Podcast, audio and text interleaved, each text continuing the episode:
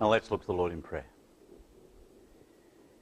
Father, we thank you this night that we can come together in this place. We thank you, Father God, that we truly do have a friend in Jesus who we can take our cares and concerns to and know that he knows our every weakness and does indeed love us, and we thank you for that. We pray tonight, Lord God, as we come now to your word, that you would uh, just help us to gather from your word that which you would have for us tonight. Lord, I do pray that you'd help me to speak with clarity. Help me to present these truths uh, simply, Father God, in a way that we can all understand. Lord God, that we might be able to take away from this place this night some precious truth from your word that we can meditate upon, Father God, in the days to come. We do pray that you bless our time around your word this night. Give uh, me wisdom, I pray, from on high. May you be exalted and lifted up. May you be praised. We thank you now for your word, and we pray that you bless in Jesus' name. Amen. You know, there is a problem that some of those who name the name of Jesus is that they haven't had a lot of growth in their Christian life since they became a believer. It's like the little boy that I read about this week who went to bed, and after he'd only been asleep for a short time, he fell out of bed. His mother heard him crying, and she came in and picked him up and put him back in bed, and she said, Why did you fall out of bed? To which the young boy answered, Well, I guess I stayed too close to where I got in. And you know, the problem for some believers is that they're staying too close to where they got in to the Christian life. Staying too close to what they were before they got saved and not growing in the Lord. They're staying too close to uh, that point of salvation without growing and without advancing in their faith in the Lord Jesus Christ. They're not moving on anywhere. And in Romans chapter 6, Paul is saying that you and I can indeed move on. You and I indeed can have the victory over sin. And he uses three words in this chapter to explain how you and I can have that victory. He used the word know in verses six, uh, chapter 6, verses 1 through 10, reckon in verse 11, and yield in verses 12 to 23. And over the last few messages, we have been looking at the things that we need to know if we are to have victory. We need to know that grace is not freedom to sin. We need to know that we are dead to sin. We need to know that the old man is crucified, which you saw last time in Romans 6, 6 through 7.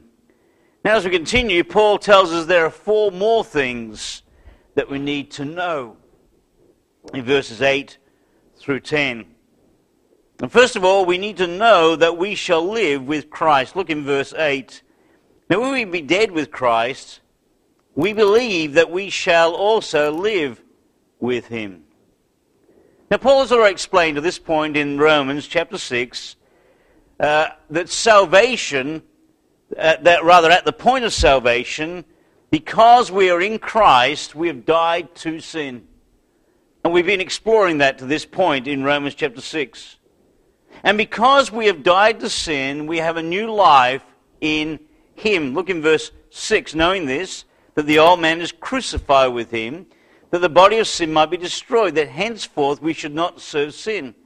For he that is dead is freed from sin. He declares here that if you and I are saved, then we are dead with Christ. And if we're if we've died with Christ, we've crucified with Christ, we are free from sin. Now in verse 8, he starts out by saying this Now if we be dead with Christ. The word if there could be translated since. And the point here is that since it is true that we have died with Christ, what follows is also true. Since this is a true fact, since this is a true statement, here in verse 8, if we be dead with Christ, what now follows is equally true. Now, Paul has now turned, if you like, in Romans chapter 6 from discussing the effect of our union with Christ has upon the problem of sin, verse 7, freed from sin, to discussing now here in verse 8 that since believers have died with Christ, that also has an effect on our problem with death. So he's dealt with the problem of sin, that Christ died, that we might indeed be freed from sin. Now he's going to deal with the problem of death. Christ died to deal with the matter of death. And so in Romans 6 8, he says, If or since we died with Christ, then we believe, or which is present tense, we are believing that also we shall live with him. Or, to put it succinctly, we believe that we are alive, that we are spiritually alive. If you believe this to be true, that with the death of Jesus Christ we've been freed from sin, then equally true is this, that since you are associated with Christ, you are alive. We can believe, we are believing that we are alive. Now, why do we believe that we shall live with him? I mean, he makes it, it's a categorical statement. He says, now, if, if we be dead with Christ, we believe. This is a statement of fact. We believe that we shall also live with him. Well, Romans chapter 6, verses 9 and 10 give the answer to that question which we're going to come to shortly. But before we get to verse 9 and 10 and explain what we believe, how we can have this confidence about this fact, we need to understand a little bit about verse 8. We need to understand the tenses of verse 8. It says there in verse 8, Now if we be dead with Christ. Now this is what's called a past tense. We have died. If we have died. Since we have died. This is a fact. That those of us who are saved, Paul's assuming here in Romans chapter 6 that all of us know that Jesus Christ has saved. He's talking to the those who are born again. Since you have been believed, since you have been saved, it's a fact that because Christ died, we are indeed died with him. We have died. And then he says, we believe. Now, believe is in the present tense. We are believing. This is what we do now. This believing is our walk of faith. Because of what Christ did at Calvary and our relationship to Him, we are dead to sin. Because that's a reality, we believe. We are believing. We're walking by faith. And what we believe is that we're no longer dead, but that we're alive. And then he says, We shall also live with him, which is future. Because we have died with Christ, we are presently believing that we will live with him. Now, the suggestion here is that our future is only seconds away, okay? That future tense is not talking necessarily about 100 years from now. It's talking about future to the point of salvation. Because we've been saved, we are believing that we shall live with him. Now, of course, physical resurrection is in view here. There is no doubt about that. It's clear from the future tense that, that within this we shall live with him is the future tense that you and I will one day be raptured. We will then, so ever shall we be with the Lord, and we shall live with him for eternity. And that's 1 Corinthians 15, isn't it? You know that because he has risen, we shall also rise. There is a day coming when we shall be changed, and that you and I shall hear the trump, and you and I shall go home to be the Lord. The dead in Christ shall rise first, and those who are alive, alive and remain shall be caught up to meet the Lord in the air, and so shall we ever be with the Lord. Comfort one another with these words. It's 1 Thessalonians. So we know from 1 Corinthians and 1 Thessalonians, there is a day coming when you and I, as believers, will indeed find ourselves living with the Lord. There will be a physical resurrection of all born again believers. But because of what, uh, because of this, we believe that we shall be living with Christ. In other words, we believe that right now we shall be sharing the life of Christ. The future here speaks of what happens immediately after we get saved.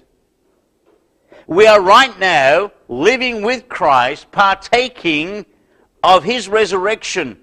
We are already alive. Isn't that what Ephesians says?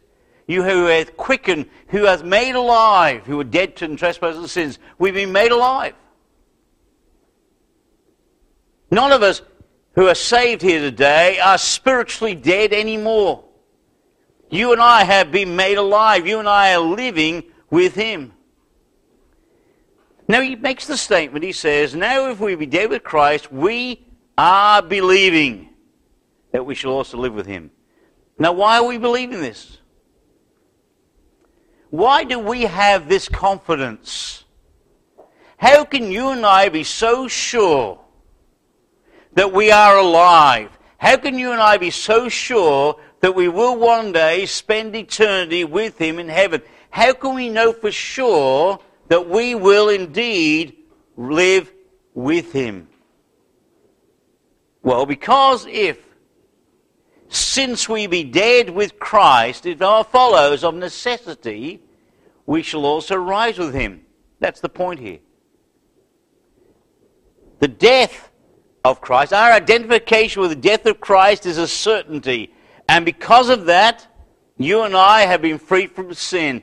And we know, therefore, with a certainty, we can believe with absolute certainty that we shall also live with Him. If we are, if we really are joined to Him, then everything that happens to Him happens to us. It follows that if we've died with him, we must also rise with him. These events are connected.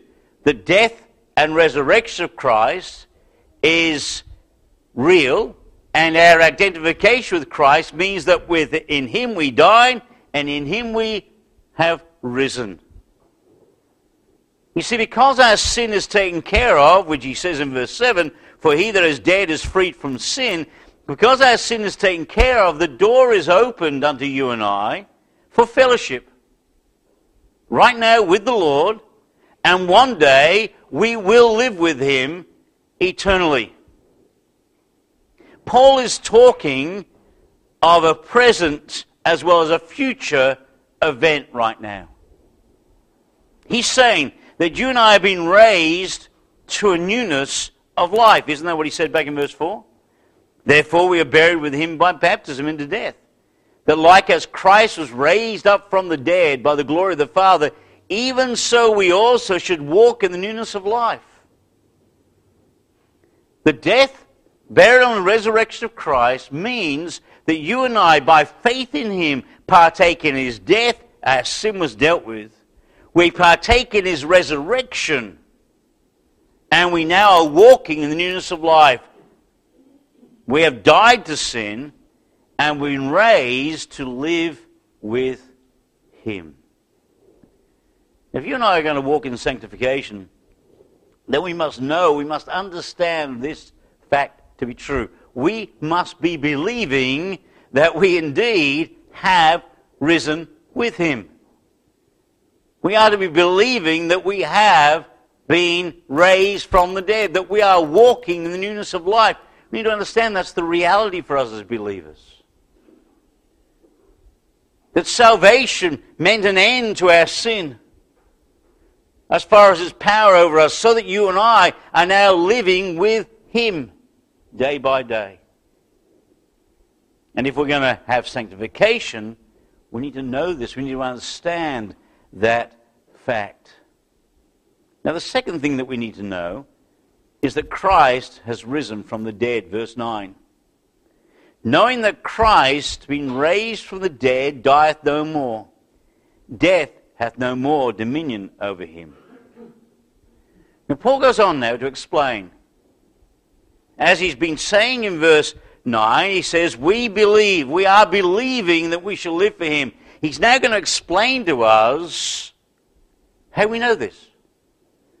How do we know that because of Christ, how do we know that because of faith in Jesus Christ, how do we know, how are we believing with confidence that we are living with Him and indeed we will, will one day live with him in glory. How do we know this? Well, he says, knowing that Christ, being raised from the dead, dieth no more, death hath no more dominion over him. Paul explains here in verse 9 that sin and death have no more dominion over Christ. And because we are in Christ, sin and death have no more dominion over us. What are the wages of sin? According to Romans 6.23, it's amazing that that passage actually is in this chapter. Okay? Shouldn't be amazing. It says in verse 23, For the wages of sin is death. But the gift of God is eternal life through Jesus Christ our Lord. The wages of sin is death. If sin has been dealt with, if you and I have been freed from sin by his death, so that you and I might live with him, since there is no power of sin, no, the penalty of sin has been taken care of, the power of sin has been dealt with, then you and I no longer have the wage of sin to pay for. Death has been dealt, death has dealt with sin and its dominion over us. Now the verse 9 where it says knowing, this knowing here is having a full knowledge. This is not a growing knowledge. This is not there's no growing to be done here in this kind of knowledge. You know, there is a, there is a knowledge which is an experiential knowledge, gnosko, where we know by experience is a growing knowledge. The more we experience things, the more we know. The more we experience God's blessing, the more we know about God. The more uh, we grow in our relationship to the Lord, there's a growing knowledge. But this knowledge is not that knowledge. This knowledge is having full knowledge. It's a settled doctrinal truth. What Paul is stating here in verse 9 is doctrinal truth, settled for eternity. Knowing that Christ, being raised from the dead, dieth no more, death hath no more dominion in him, that is a doctrinal fact. No ambiguity, no growing in knowledge here. This is a fact. Jesus Christ died and he rose again. That is a fact. And death hath no more dominion over him. That is a fact. Now, the way for you and I to understand exactly what's been said here in this passage of Scripture, verses 8 through 10, we need for a moment to forget about ourselves. We kind of need to forget about our experiences and just for a moment to consider what is true about the Lord Jesus Christ in this passage. What is Paul saying about Christ? So the easy thing for us to do is to take this passage and make application immediately to you and me. But until we understand what's being said about Christ, we can't make application to us. In other words, what happened to him in this matter of a relationship to sin? That's what verse 9 is talking about what happened to Christ with relation to sin. If you and I try to impose upon this verse our personal experience, and in verse 10, our personal experience, then we're going to miss what the apostle is saying. You see, in verse 9, he says this Death hath no more dominion over him. Death could have no more dominion over Christ. Death could not hold, no longer be master over Jesus Christ, our representative. When Christ died and rose again, death could no longer have dominion over Christ. He says, we fully know We perfectly understand, we completely understand that Christ has been raised from among the dead ones. Confidence in the resurrection of Jesus Christ is so important for you and I when it comes to walk in the Christian life. We have to know this fact to be true, which I know we do. Okay? But it's so important that we understand what he's saying here. He's saying this is an absolute truth. This is doctrinal fact. Christ has risen from among the dead ones. And we know that to be true. We know he certainly rose from the dead. Because at least 512 people witnessed that very fact. Mary and the apostles and all the others, 512 people at least, saw the resurrected Lord. This is an established fact. There is no ambiguity in this. Jesus Christ rose again. He did not stay in the grave. He rose again. That's what makes him different than every other religious leader. That's what makes Christianity different than every other religion. We worship, we serve a risen Savior who's in the world today. You ask me how I know he lives. He lives within my heart. We know he's alive. That's what makes the difference. Every other religion of the world worship and serve a dead leader or a dead God. But we serve a risen Savior. That's an absolute doctrinal fact. It is one of the keystones of our faith, is it not? Jesus Christ died on the cross of Calvary was buried, and rose again the third day, victorious over sin, over the grave, and over the devil. The very fact that God raised him from the dead is proof positive that God was fully satisfied with the work of his Son upon the cross of Calvary. Jesus Christ was the satisfaction for our sins. I've said it before, the resurrection is God's amen to Jesus Christ's declaration of the cross. It is finished. If Christ had died and made those seven declarations on the cross but never rose from the grave, it means nothing. His promise to the thief, today thou shalt be in, be in paradise, means nothing if he is still in the grave. If you and I can go to Israel today, and you and I can find the tomb of Jesus Christ, and you and I can see the, the remains of his body in the tomb, then it means nothing. The resurrection is God's declaration that the cross of Christ was sufficient for you and for me to be saved.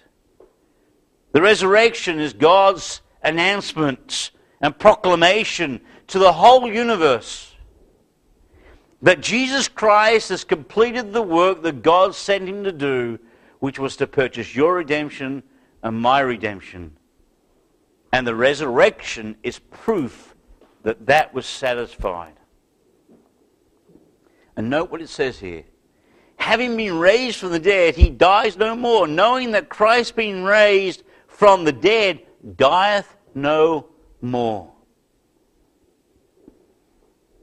The net result of his resurrection is that he dies no more. And because he dies no more, and the reason why he dies no more is found in the last part of the verse, death hath no more dominion over him. No, it's interesting, you know, when Lazarus raised from the dead, Lazarus died again. When they raised Jairus' daughter, she died again. When the boy on the briar was raised, he died again. But Jesus Christ dieth no more because death hath no more dominion over him. The word dominion is the word rule. It comes from the word kurios, which is Lord. And Christ is not bound to death because he conquered death at his resurrection. He died to die no more, and the net result of that is that death hath no more dominion over him. He'll never die again. For what he did on the cross is sufficient for all. He died once for all. And he rose again, never to die again, because he won the victory. That's a glorious truth. He's beyond the dominion of death and will live forever. Look with me in Revelation, please. Revelation chapter 1 and verse 18. Lord Jesus Christ speaking here, he says this I am he that liveth and was dead. And behold, I am alive forevermore. Amen. And the keys of death and hell. I'm alive for evermore. You know, I, I think sometimes we undervalue the reality of the resurrection. We can be, you know, I, I guess we can become so glib, can't we, in, in stating facts. We believe that Jesus Christ died, was buried, and rose again the third day. You and I can all say that, spat that off, speak it at rote. But the resurrection part, to you and I, need, we need to understand the significance of it. He died and rose again, never to die again because he has won the victory over sin. Death no longer has dominion over him because he won the victory. Knowing that Christ has been raised from the dead, raised from among the dead ones, gives us hope for the future and power for today. If death has no more dominion over Christ, it cannot hold you and it cannot hold me. Because you see, you and I are in Christ. And what happened to Christ is now applied to us. We died with him. We were buried with him. We rose again with him. We already saw that at the beginning of this chapter. And since he rose to die no more, and death no more has dominion over him, so too you and I. We rose with him, and we are now living with him, and we will live with him eternally, because death no more hath dominion over us. Now, you and I may well die physically, but we will not die spiritually. In other words, since he dies no more, we too will not die a second time. Look in Revelation 20, please. Revelation 20. And verse 6. Blessed and holy is he that hath part in the first resurrection. So on such the second death hath no power, but they shall be priests of God and of Christ, and shall reign with him a thousand years. That's us, folks. We're going to have part in the first resurrection, whether that be the rapture or whether that be the fact that you and I simply die and, and uh, go to glory. But we're going to have a part of the first resurrection. In fact, everybody has a part in the rapture as believers because the dead in Christ go first, and we which lie remain shall not prevent them. And we'll all meet the Lord in the air, and so shall we be the Lord. We'll all have part of the first resurrection. And the blessing is, those of us who are part of the first resurrection because of faith in Jesus Christ will not suffer the second death. Will not have to suffer eternity separated from God. We've been set free from the penalty and the power of sin. If death has no dominion over Christ, it cannot hold the believer either. This is the statement of doctrinal fact.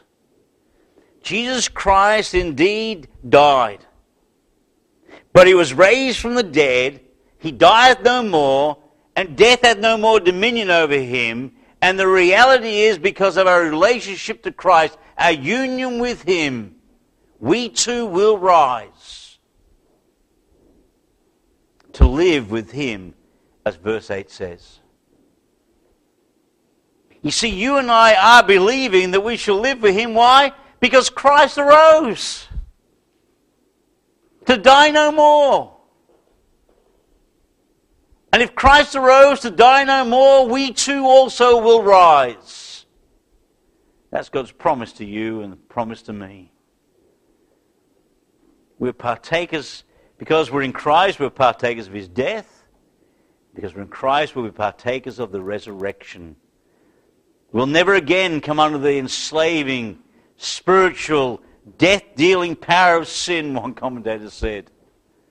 We've been set free from the penalty of sin. We've been set free from the power of sin. And this is not only a comfort to us, but this is an argument why you and I ought to live holy lives. Because you and I have been set free. The old demand of sin was ended when you and I were saved. He rose again. And we are also alive. Death and sin no longer have power to enslave us.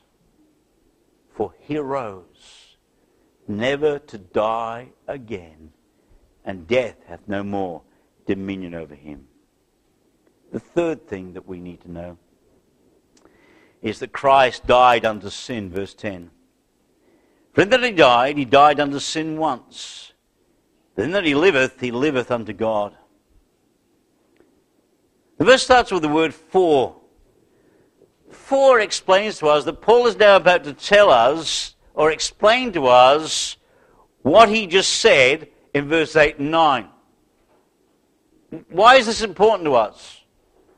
Why is it important that Christ, if we be dead with Christ, we believe that we shall live with him, knowing that Christ being raised from the dead, uh, dieth no more, death hath no more dominion over him. Why is that important?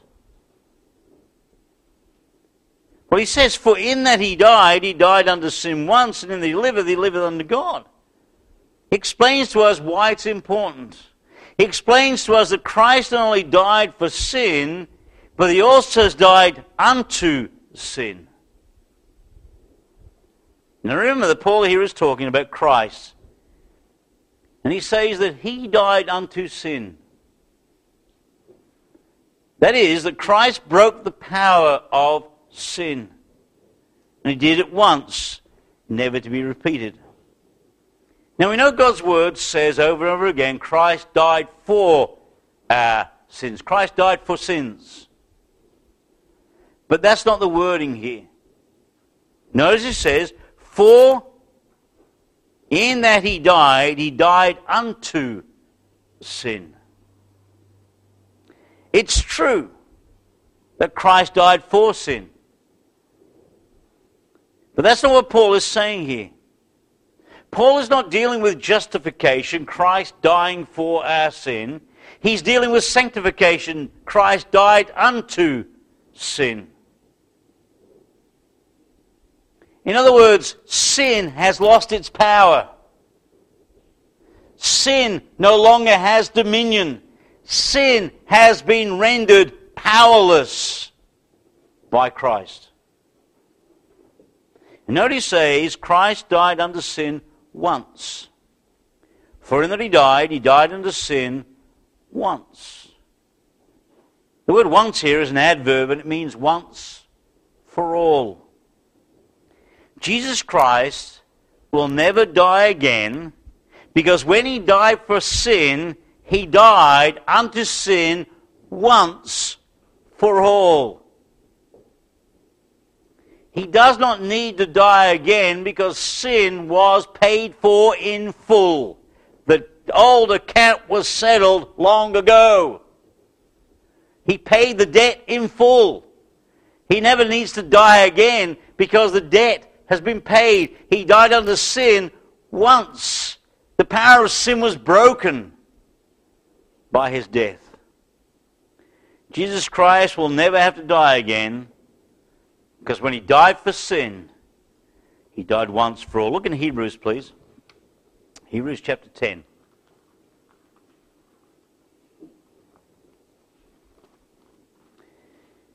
And verse 12. Speaking about Christ, says, But this man, after he had offered one sacrifice for sins forever, sat down on the right hand of God.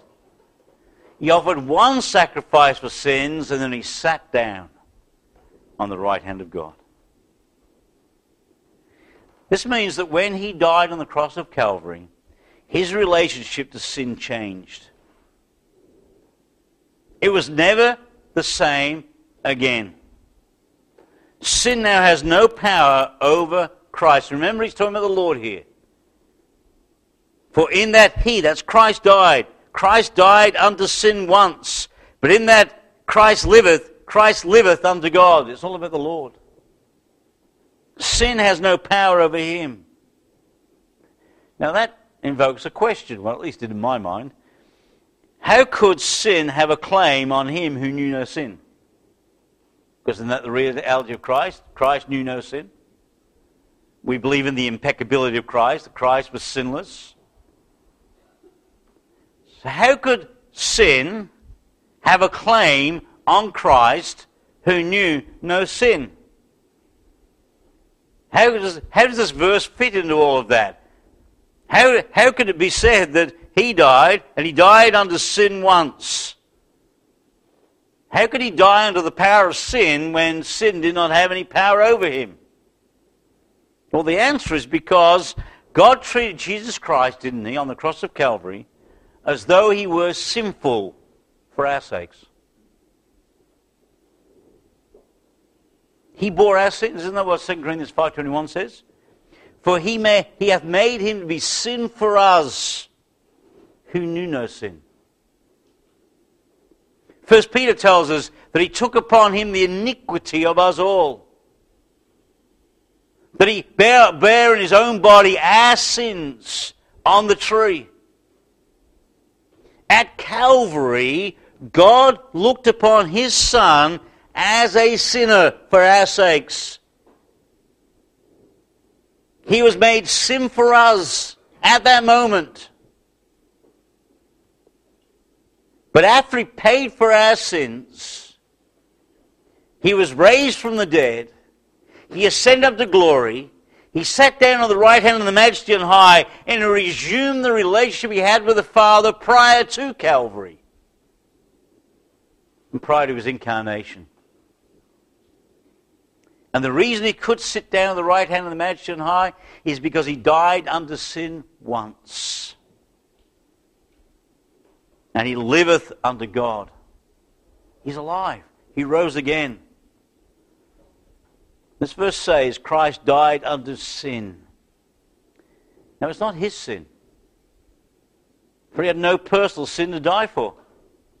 His death was for the sin of mankind. He took our sin upon himself. He became sin for us. He died unto it as a power, as something that reigns.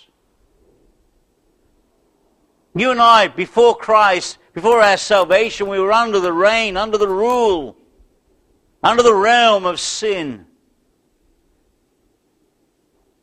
But because of our relation to Christ, that reign was broken and now we're under the reign and rule of Christ. The design of Christ's death upon the cross of Calvary was to destroy sin and its power over us. He died unto sin once. He destroyed the power of sin. Sin has lost its power for the believer. We're no longer its possession.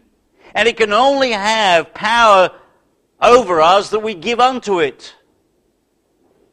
When you and I yield to the enticements of sin, we yield to something that has no power over us. We give it the power, but it does not have the power. Jesus Christ died under sin once. He broke the power of sin. And in Christ, you and I have been moved from the realm of unrighteousness, from being in Adam, to the realm of Christ, being in Christ. And you and I died with him. We were buried with him. We rose with him to walk in the newness of life. The power of sin has been broken. The victory is ours for the taking and the claiming. Sin can only have the power that we give it when you and I yield in the flesh unto it. Fourthly, we need to know that Christ liveth unto God. Verse 10. For he that for in that he died, he died in the sin once, but in that he liveth, he liveth unto God. Here Paul explains that Christ now lives unto God. That is, he died to free us from sin, and he lives in heaven to bring glory to God. How? By applying that power to us. Every time you and I walk in his strength, his power, and you and I have victory in our lives because of Calvary, He brings glory to God. The truth of the past is that Christ died once for our sins. But now in the present, he lives unto God.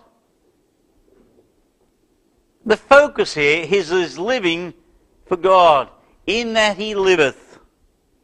The object, the design of his living, the aim of his living, the aim of his power is to promote the glory of God. Notice it says unto God. But in that he liveth, he liveth unto God. He seeks to promote his glory. And by association with Christ, because of the union we have with Christ, then we should also live to bring glory to God. You and I ought to live to promote the glory of God. That's our purpose in living. We were buried with him in baptism. And we rose again to the newness of life. That we should now walk in it. We are empowered with resurrection power. Death has been destroyed. Sin has lost its power. You and I have the victory in Jesus Christ if we want it, so that you and I might promote the glory of God by living godly lives day by day. One commentator said this the argument is this Christians, by their profession, are united unto him. They are bound to imitate him. As he now lives only to advance the glory of God, as all his mighty power, now that he is raised from the dead and elevated to his throne in heaven, is exerted to promote his glory, so should their powers, that believers' powers, being raised from the death of sin, be exerted to promote the glory of God. We should live, we should exert our energies to promote the glory of God. Why waste our time giving power unto sin that is powerless because of Calvary? You and I can now live under God, live for His glory because we have his resurrection power at work in us. Now, Paul's going to pick up that theme in verse 11 and following.